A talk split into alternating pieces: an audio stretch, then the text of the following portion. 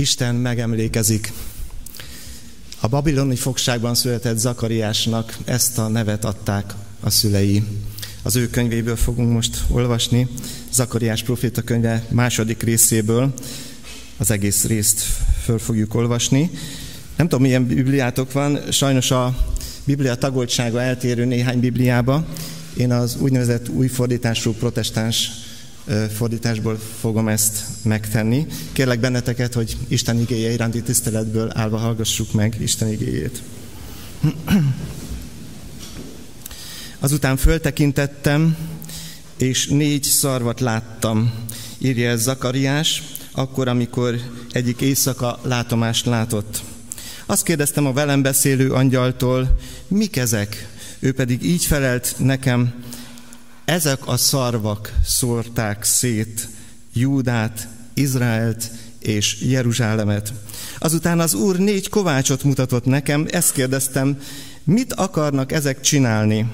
Így felelt, ezek a szarvak úgy szétszórták Júdát, hogy még a fejét sem merte felemelni senki, de eljöttek ezek, hogy megrémítsék a népeket, és letörjék a szarvukat, mert szarvukkal támadtak Júda országára, és szétszórták. Azután föltekintettem, és egy férfit láttam, mérőkötéllel a kezében. Megkérdeztem, hová mégy? Ő így válaszolt nekem, megmérem Jeruzsálemet, hogy lássam, milyen széles és milyen hosszú. Ekkor előlépett a velem beszélő angyal, majd egy másik angyal lépett oda eléje, akinek ezt mondta, fuss oda ehhez az ifjúhoz, és mondd neki, hogy falak nélküli város lesz Jeruzsálem. Olyan sok ember és állat lesz benne, én magam oltalmazom mindenfelől, így szól az Úr, mint egy tüzes fal, és ott leszek benne dicsőségesen. Jaj, jaj, fussatok ki az északi országból, így szól az Úr, hiszen szétszórtalak benneteket a négy égtáj felé. Így szól az Úr, jaj, menekülj Sion, aki Babilóniában a fogság területén laksz. Mert a seregek ura, aki a maga dicsőségére küldött el engem, ezt mondja azokról a népekről, amelyeknek ti zsákmányul estetek. Bizony, aki titeket bánt, a szemem fényét bántja, majd én felemelem a kezemet ellenük, és saját szolgáik zsákmányává lesznek. Akkor megtudjátok, hogy a seregek ura küldött engem. Újjong, örülj, Sion lánya, mert jövök már, és itt fogok lakni, így szól az Úr. A többi nép is csatlakozik majd az Úrhoz azon a napon, és az ő népévé lesznek, ő pedig köztetek fog lakni. Akkor megtudjátok, hogy a seregek ura küldött engem hozzátok. Az Úr birtokba veszi Júdát, mint tulajdonát a Szentföldön, és továbbra is Jeruzsálem lesz a választottja. Csendben legyen mindenki az Úr előtt, mert elindult szent lakóhelyéről. Menjei atyám, jó látni, amikor cselekszel, amikor cselekszel a történelemben, mert megmozdul a hely, megmozdulnak a szívek, és amikor cselekszel a mi életünkben, szeretnénk meglátni ma ezt. Amen. Foglaljatok helyet.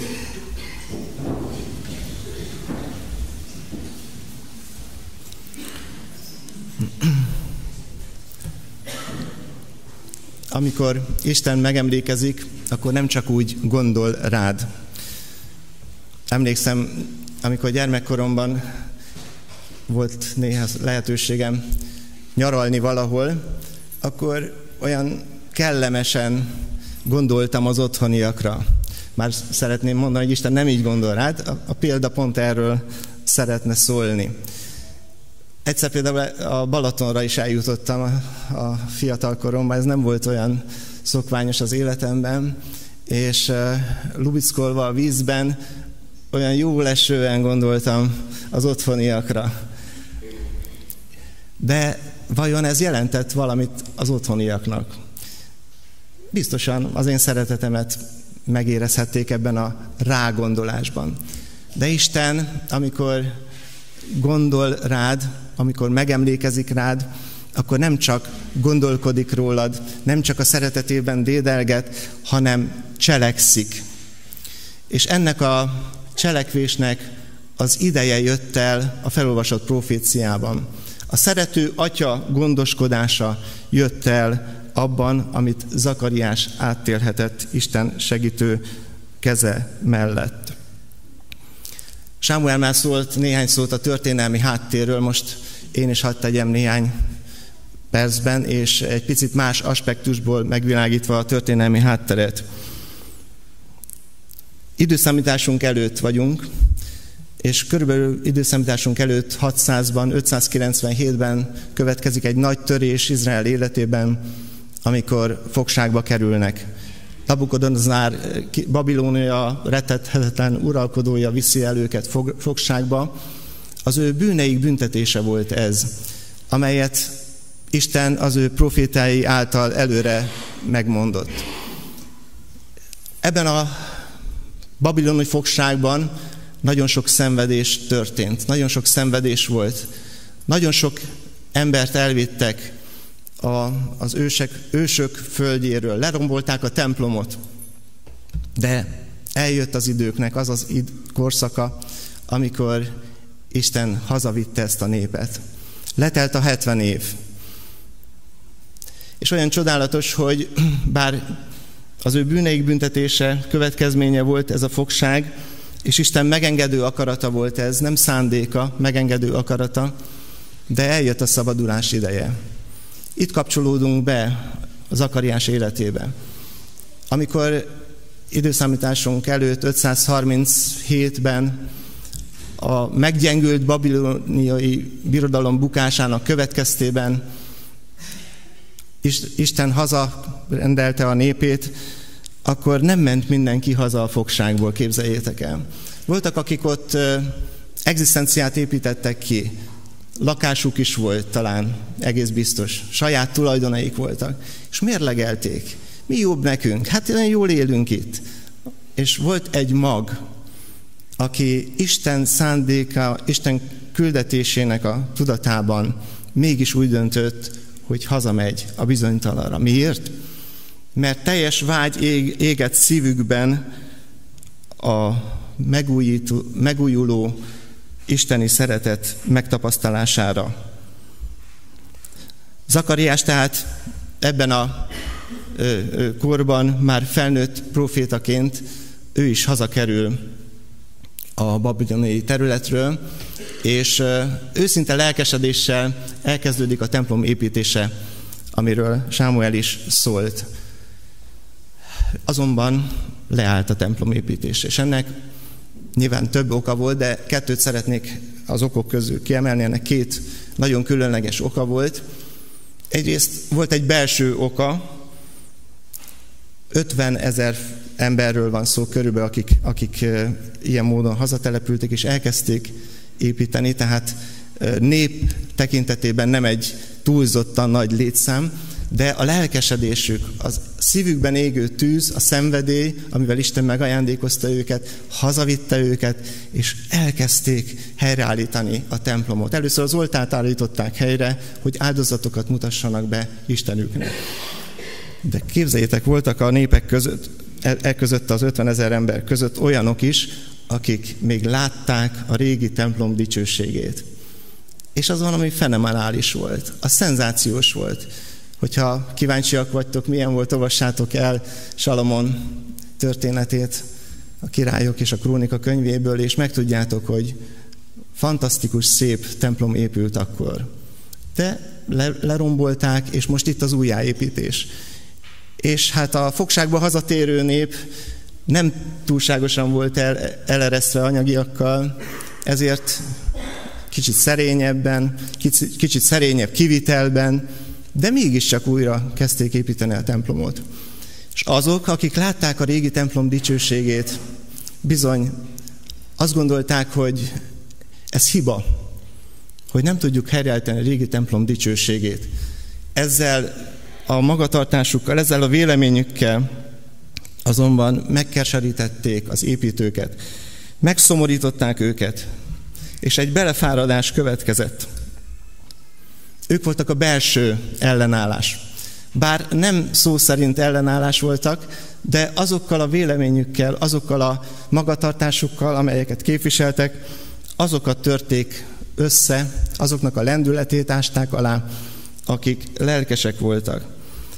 Volt egy külső tényező is, amikor a babiloni fogságba telepítés történt, a babiloni birodalom párhuzamosan az ő helyükre idegen népet telepített, leginkább és jellemzően a samaritánusok tartoznak ebben a, ebbe a körbe. Két területet is elfoglaltak, mind a déli, mind az északi ország részen. És ők, ők otthon voltak már, hát gondoljátok el, 70 év telt el. És amikor elkezdték az építkezést, akkor ők a, az otthoni vállalkozók magabiztosságával rendkívül előnyös ajánlatot tettek az építkezés folytatására. Itt volt a probléma. Ugyanis ez egy próba volt, ez egy csel volt az ördög részéről. Ugyanis az az idegen nép, aki betelepedett erre a területre, a samaritánusok, az ő bálványimádásukat hozták, és amikor találkoztak az ott maradt zsidókkal, ugyan megismerték Jehovát, megismerték az egyetlen igaz Istent, de nem kizárólagosan őt tették magukévá, hanem besorolták a többi Isten közé. Egy szellemi káosz volt a, a nép fejében, az idegen nép fejében, bár úgy tűnt, hogy kedvelik a zsidókat, kedvelik az egyisten szolgálatát. De a hazatérő, lelkes, őszinte zsidók ezt felismerték, és azt mondták, hogy mi nem szeretnénk igénybe venni azoknak a segítségét, akik más Istent is imádnak.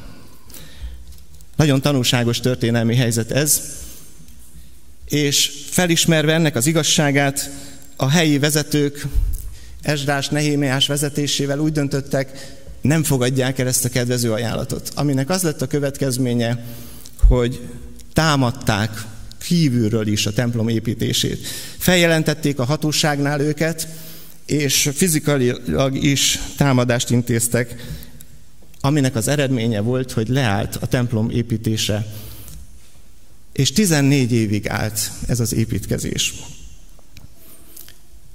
Az igazi fordulat 14 év után következett be, és ennek eszköze volt Zakariás, ennek a fordulatnak, és Aggeus, ez a két próféta, akik felismerve Isten tervét, és átlátva az akkori kör, környezetet és az akkori kornak a megalkuvó, törbecsaló eszközeit, maguk is Istenhez fordultak. Nekem nagyon tetszik, amikor Zakariás arról él, hogy kereste Isten akaratát. Aztán eltett három hónap, és Isten megmutatta neki az akaratát. Én úgy hiszem, hogy ez ma is így van. Ha valaki nagyon keresi Isten akaratát, éjt nappal átéve, Isten megmutatja az ő tervét, az ő akaratát. És Isten akarata, Isten munkája az volt, hogy a templom álljon helyre. És ebben ezt a két profétát felhasználta ennek, ennek a ö, lankadó népnek az erősítésében.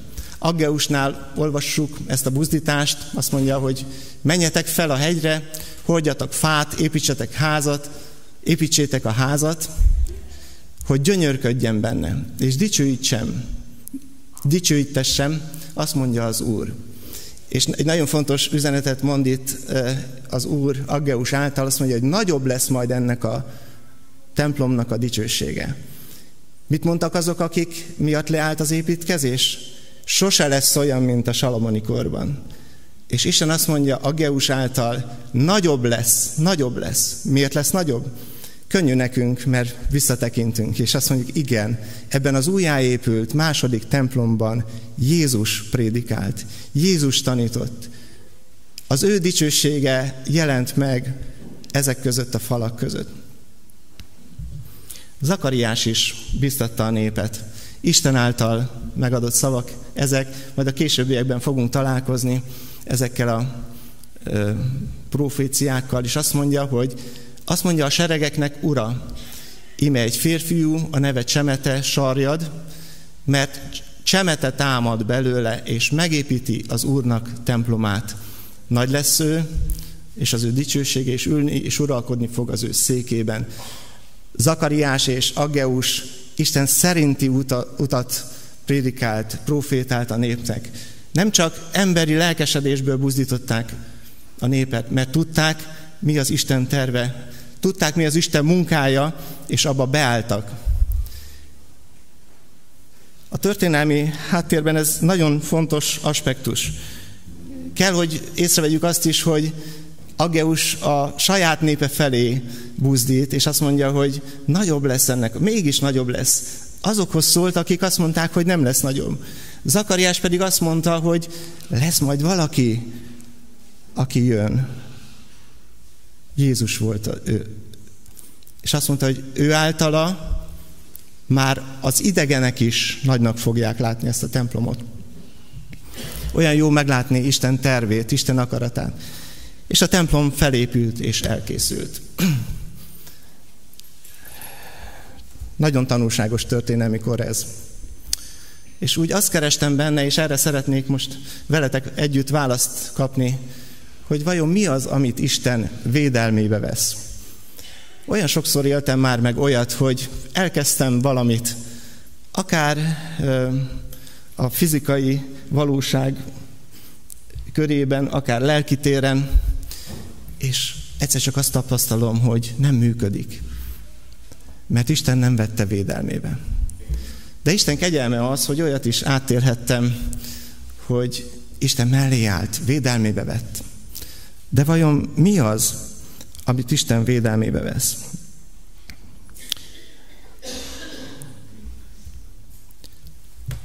A mi kertünkben nem túl szép a fű. Ezzel nem nagyon dicsekszem, de most példaként szeretném mondani, hogy elég sok benne a gaz. És tudjátok, amikor nyár volt, és sok eső, és bágtuk rendszeresen a füvet, meg a gazt, és egy kicsit így oldalról néztünk bele, akkor gyönyörű volt. Viktor nevet, mert biztos ő is tudja, hogy a gazt is, ha levágjuk, az is gyönyörű. Igen, nem csak eljött már most az ősz, és a gaz az már száraz benne. És egyre ritkább ott a, a, a zöld terület. És tudom, hogy eljön majd a tél, amikor egyáltalán nem is lesz zöld. De a fű zöld marad.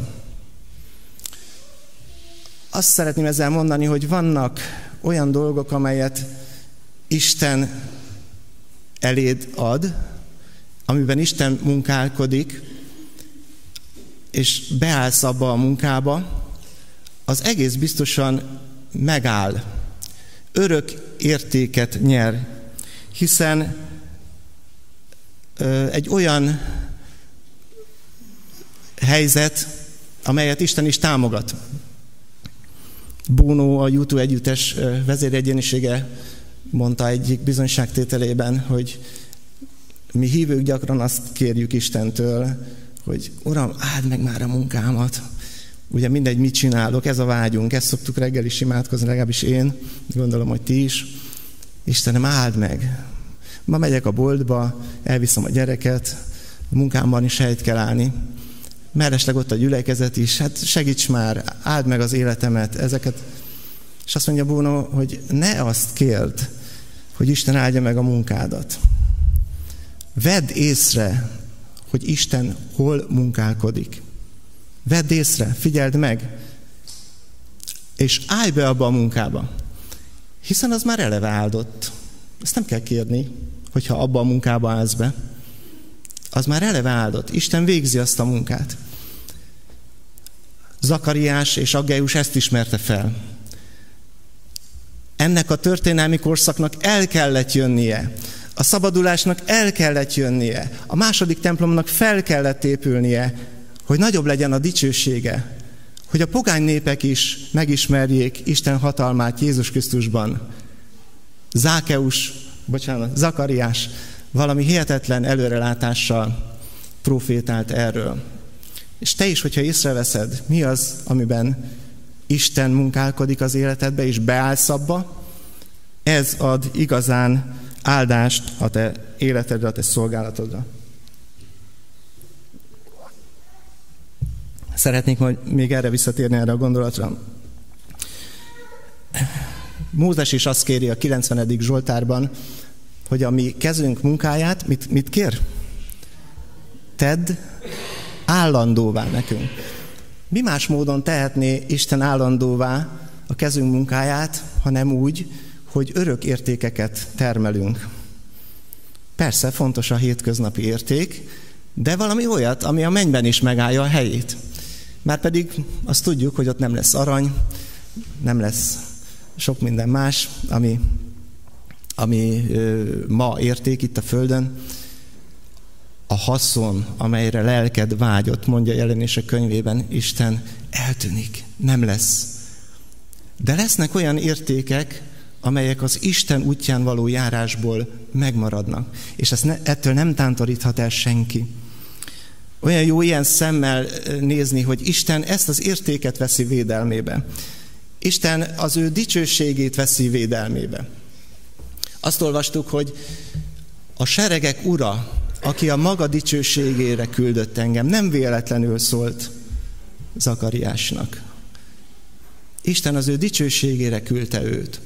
És ezt mondja mindazokról a népekről, amelynek ti zsákmányul estetek, bizony, aki titeket bánt, a szemem fényét bántja.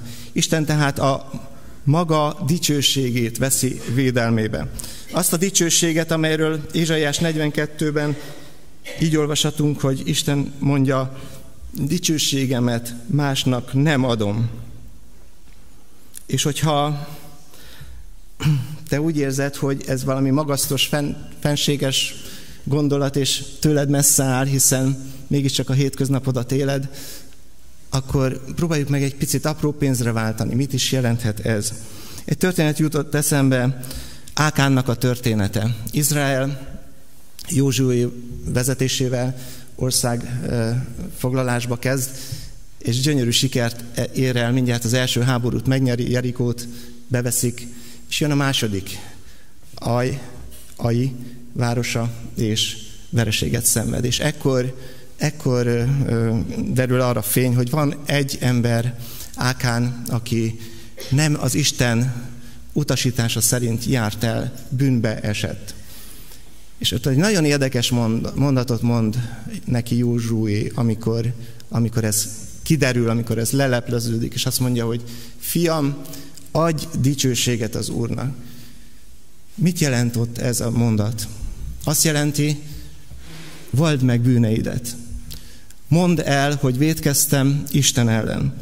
Tehát amikor Istennek akarsz dicsőséget adni, ez az első lépés, hogy adj neki igazat, vald be azt, amely, ami távol tartott tőled. Aztán a mindennapjainkban tulajdonképpen Isten nem vár, soha, nem vár soha többet, mint amit adott.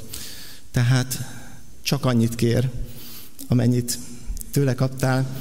És azt szeretné, hogyha a mindennapi javaidat, a mindennapi energiáidat, beleértve a munkádat is, becsületesen, hűséggel, őszintén végeznéd, és ez a becsületes élet, ez jelentheti Isten dicsőségének a védelmét az életedben.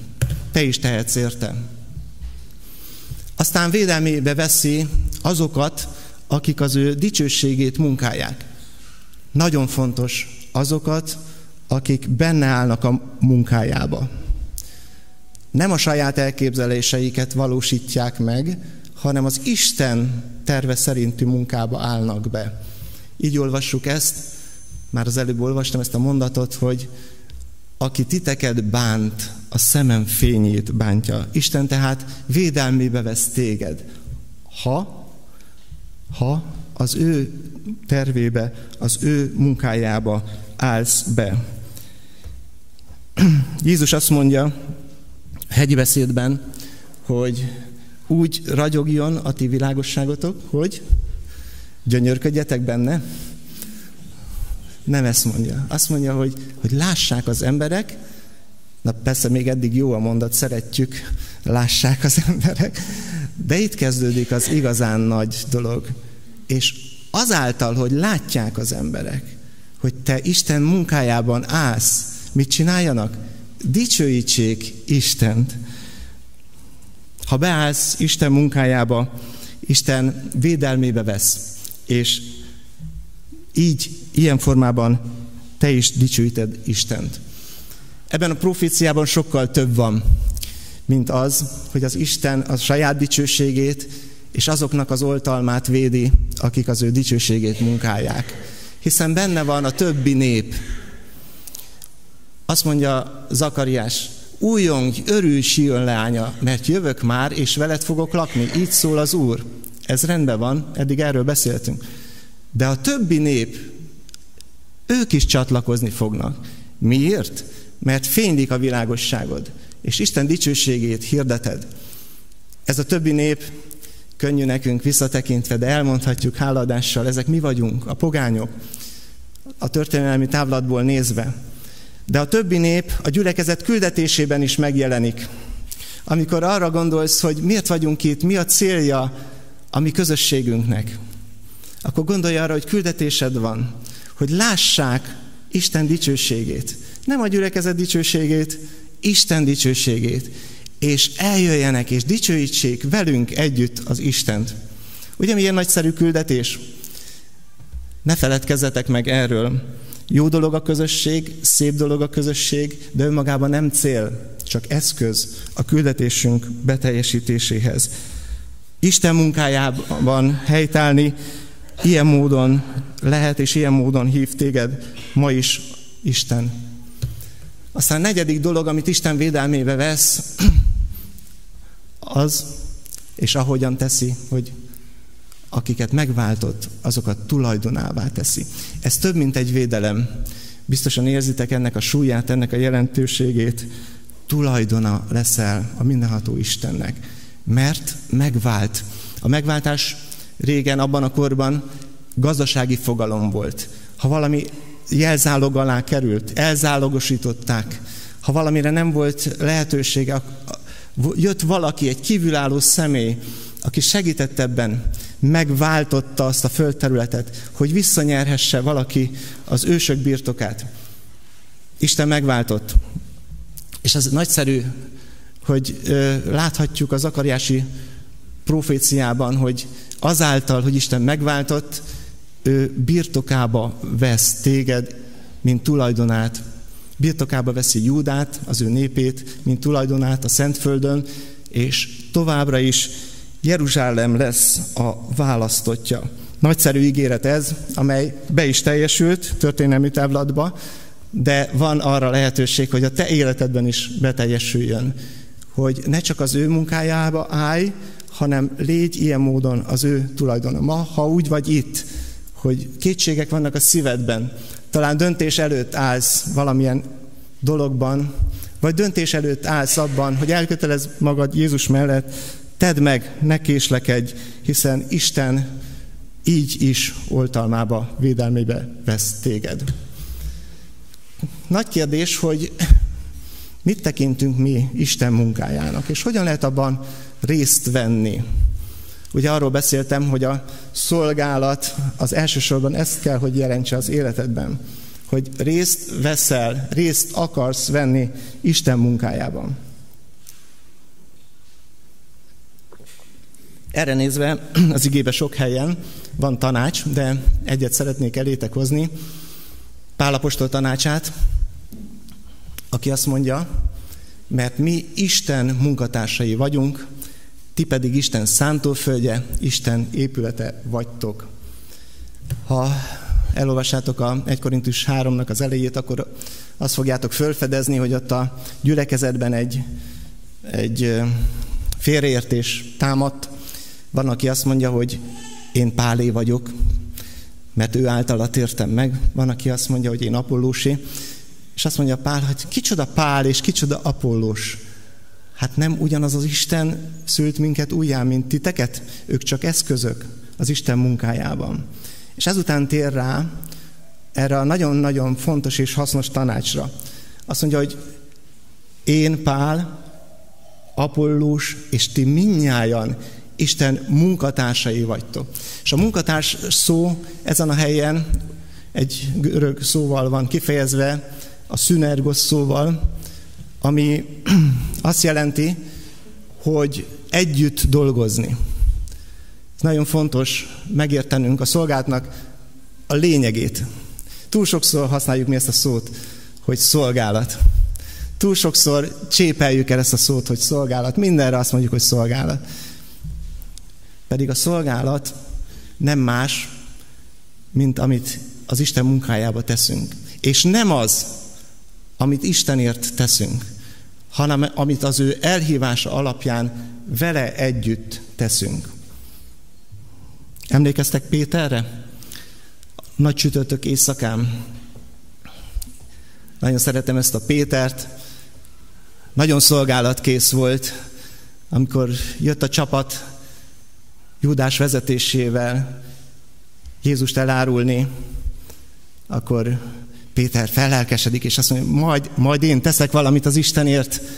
Előrántja a kardját, és levágja a főpap szolgájának a fülét. Kész volt valamit tenni. Jót tett? Bajt csinált?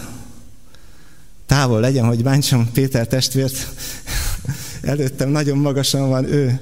De figyeljétek meg ezt a momentumot, hogy mást jelent Jézusért tenni, és más jelent Jézussal együtt Isten munkájában állni. Erre szeretném fölhívni a figyelmeteket. És nagyon fontos, örültem a bizonyságtételeknek, nagyon fontos azt megértenünk, hogy nem ügybuzgóságra hív bennünket Isten.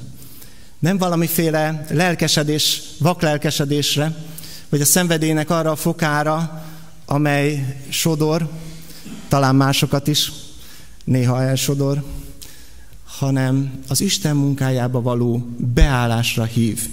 Vagyis Krisztussal együtt a fejlődésben és a szolgálatban. És hogyha ezt teszed, akkor Isten cselekszik. Akkor Isten cselekszik. Mert az ő megemlékezése a te helyzetedben azt jelenti, hogy kész beavatkozni, kész cselekedni. Most már csak három rövid pontot szeretnék nektek arról mondani az ige alapján, hogy hogyan is cselekszik Isten. Először is Isten letöri az ellenséget. Erről olvastunk. Erről olvastunk, hogy szarvakat lát Zakariás, amelyek szétszórták Izrael népét, Isten népét. Lehet, hogy te is tapasztalsz az életedben ilyen, ilyen erőket, amelyek, amelyek szétszórják. A nagy szétdobáló ma is működik. Van egy érdekes görög nyelvi párosítás. A diakónus az azt jelenti, hogy rendcsináló. A gyülekezeti rendünkben vannak diakónusok, ez, ez a szó jelentés, hogy rendcsináló de a diabolus az a rendzavarót jelenti. És nem mindegy, hogy a diakónus melyik szót értelmezi, és nem mindegy, hogy te melyik szót értelmezed. Mert vannak szarvak, vannak diaboluszok, akiknek nem, lá- nem rossz szándékból, de nem látják az Isten munkáját. És Jézusért akarnak cselekedni, nem Isten munkájában. Ezek a szarvak szétszórják Isten munkájának a munkásait. De figyeld, mert Isten többet ígér ennél. Azt mondja, hogy jönnek mesteremberek, akik le tudják győzni ezt a szarvat. Ezeket a mesterembereket Isten küldi. Nem emberi munka ez. Eljöttek ezek, hogy megrémítsék a népeket, letörjék szarvukat, mert szarvukkal támadtak Júda országára, és szétszórták. Az első tehát, amit Isten cselekszik, amikor arra vágysz, hogy Isten munkájába állj, az az, hogy letöri az ellenséget. Nem neked kell harcolni, Péter is megbánta utólag. Isten harcol, érted, ha az ő munkájába szegődsz. A második dolog reménységet ad. Hát én azt gondolom, hogy Zakariásnak meglepően fura volt hallani Istentől egy romos, ledölt Jeruzsálem lát, látványán, hogy lesz még idő, amikor tele lesz ez a város. Ugye meg akarja mérni, nagyon klassz ez a, ez a leírás egyébként. Gondolkoztam azon, kis kitérőt teszek, most aztán visszatérünk a gondolathoz. Ez, ilyen, ilyen vadötlet jutott eszembe, hogy a fiatalok között hirdetek egy animációs filmversenyt, mert annyira jó leírása van Zakariásnak, a szarvak, tudjátok, a kovácsok, aztán jön az ifjú, elé áll egy angyal, szóval ez egy, ez egy kész kifi, de Zakariás pontosan tudta, hogy ez valóság. Egyébként azért is ad Isten ilyen látásokat sok tekintetben, mert amik a Földön zajlanak, annak a mennyei vetülete is ö, valóság, és Isten a mennyei vetületbe enged belátni. Nem test és vér ellen van nekünk tusakodásunk, hanem szellemi hatalmasságok és fejedelemségek ellen. És Zakariás így lát ebbe, bele ebbe a mennyei szellemi valóságba, és azt mondja, hogy mondja neki Isten a látomáson keresztül, hogy van egy ifjú, akinek egy angyal azt mondja, egy, egy angyal mondja egy másik angyalnak, hogy fuss oda az ifjúhoz, aki meg akarja mérni a várost, és mondd meg neki, hogy falak nélküli város lesz Jeruzsálemben. Jeruzsálem. Olyan sok ember és állat lesz benne. Hát nem fantasztikus? Most, hogyha nektek Isten azt az álmot adná, hogy ez a terem kicsi lesz, 120 ezres kecskemét, és lesz majd egy akkora terem, hogy mind a 120 ezer befér, és mindenki keresi az Urat, Hát micsoda fantasztikus reménység. Kérhetjük ezt. Vár, vársz ilyet? Zakariás nagyon kiéhezett erre, nagyon akart ilyet, nagyon szeretett volna, mert látta pontosan, hogy Isten munkája hogyan zajlik, és azt is látta, hogy milyen ellenségeskedés van ebben. És Isten megadta neki ezt a reménységet. És nem csak megadta a reménységet, hanem ezáltal a reménység által másoknak is adott reménységet, és ma neked akar Isten reménységet adni. Ne csüggedj el, hogyha az Isten munkájában nehézségeket tapasztalsz. Magdika beszélt ilyen nehézségről. Ne csüggedj el, mert hogyha az ő munkájában állsz, Isten oltalmat ad és cselekszik. Szeretném majd ezt illusztrálni egy film részlettel az utolsó gondolat után de az utolsó gondolatot még szeretném nektek elmondani, hogy Isten úgy cselekszik, úgy is cselekszik, hogy védelmébe vesz. És a proféciának ez is üzenete.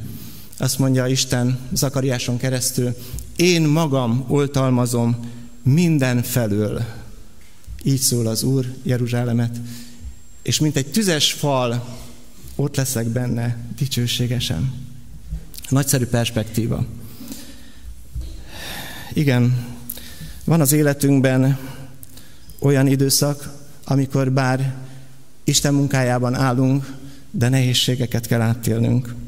És Isten akkor is bátorít téged. A Biblia nagyon sokszor, nagyon sok esetben a sport területéről veszi a példát arra, hogy bátorítson bennünket, és én most a sport területéről szeretnék egy illusztrációt hozni nektek. Nem tudom, hányan láttátok a Tűzszekerek című filmet.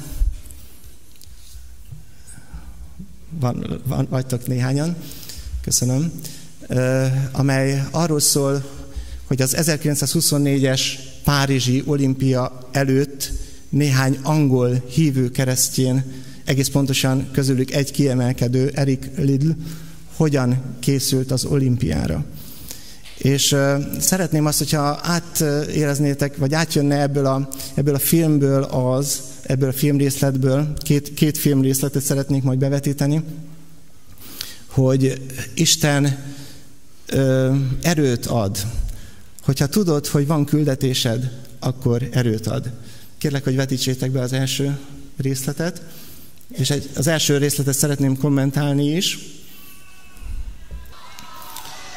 Amikor Erikül is részese a futó csapatnak, akkor ő is részt vesz ezen a versenyen, de tudja, egész biztosan tudja, majd a második részletből ki fog derülni, hogy Isten akarata ez. És amikor elindul, és te is elindulsz Isten útján, akkor előfordul, hogy így félrelöknek.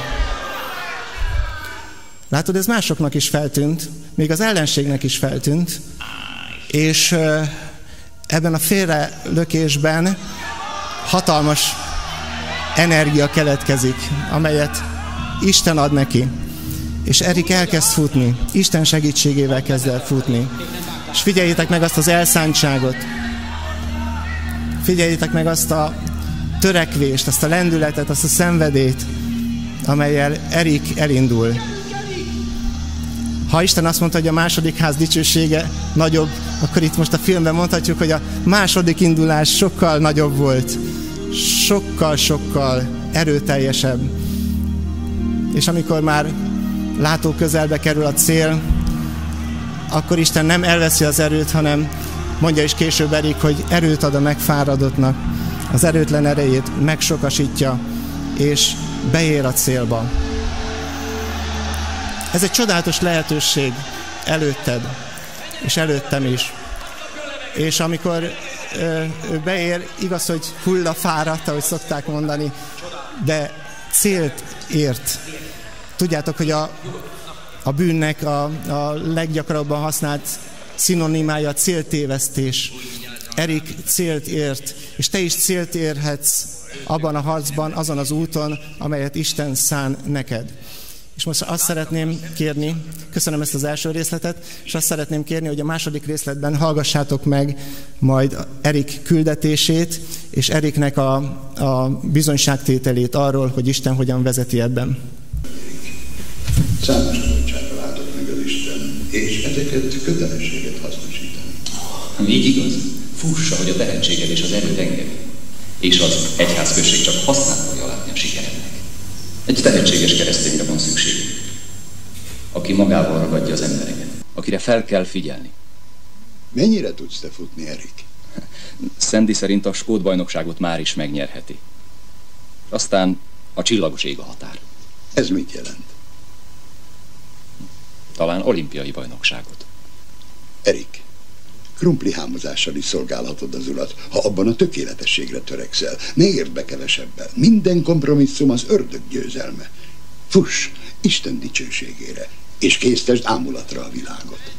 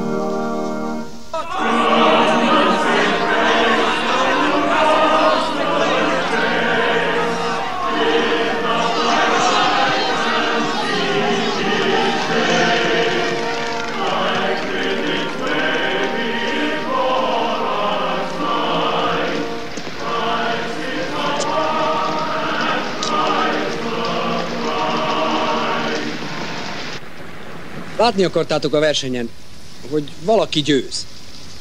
Hát ma nekem sikerült. De én szeretném, ha ti nem csak passzív nézők lennétek, hanem magatok is egy verseny résztvevői. A hitgyakorlás hasonlít egy futóversenyhez. Fárasztó. Figyelemösszpontosítást, akaratot kíván. Nagy lelki erőt. De megkönnyebbülést érzünk, amikor a futó beér a célba. Különösen akkor, ha ráfogadtunk. De meddig tart ez az öröm? Hazamegy az ember. Talán oda van égetve a vacsora, vagy nincs munkája. Milyen jogon mondhatom én azt, higgyetek, legyen hitetek, amikor ti a keserű valósággal néztek szemközt. Én valami tartósabbat szeretnék adni nektek de csak meg tudom mutatni az utat arra felé. Nekem nincs receptem arra, hogyan kell nyerni. A saját versenyét mindenki másképp futja. De honnan jön az erő, amely a versenyen végigvisz? Belülről. Jézus azt mondta, Mert íme, Isten országa bennetek van. Ha teljes szívetekkel kerestek engem, bizony megtaláltok engem. Életetek Krisztus szeretetében élitek, ez az a pálya, amelyen a ti versenyetek a célig vezet. Köszönjük! Remélem, ilyen szép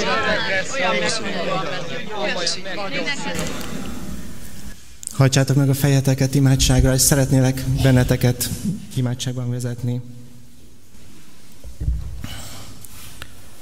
Az első, amit emlékez, amit idéz emlékezetedbe, hogy vajon Isten munkájában állsz-e, vagy csak ügybuzgóságból Jézusért harcolsz. Biztos ez is nagyon szép feladat és szép dolog, de Isten ennél többre hív téged. Isten arra a munkára hív, amely már eleve áldott, ami az ő munkája. Most, amikor leborulva, csendesen Istenre figyelünk, akkor ezt gondold át az szívedben, az életedben.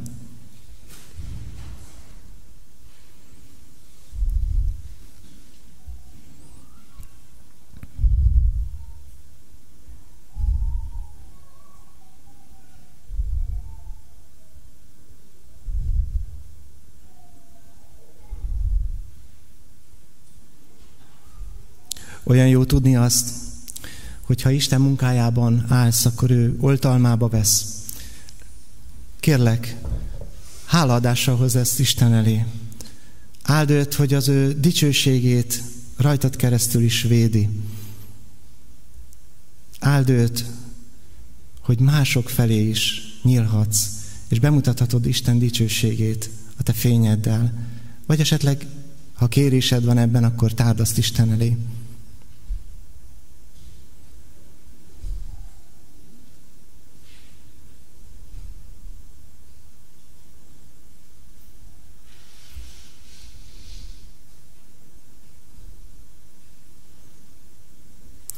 Kérd Istent abban is, hogy töltse be reménységgel a szívedet, az életedet. Mert erre van szükséged. Arra a szenvedélyre, amit csak ő tud meggyújtani a szívedben. Az Isten első szeretete, mint egy örláng ott van az életedben, mert megismerted őt. És lehet, hogy pont ez a gáz kell ahhoz, hogy berobbanjon az Isten szeretete, és hatalmas lánga légjen a szívedben, hogy tovább tud adni az ő munkájában az evangéliumot. Legyen ez a következő néhány perc, néhány másodperc ennek a tere.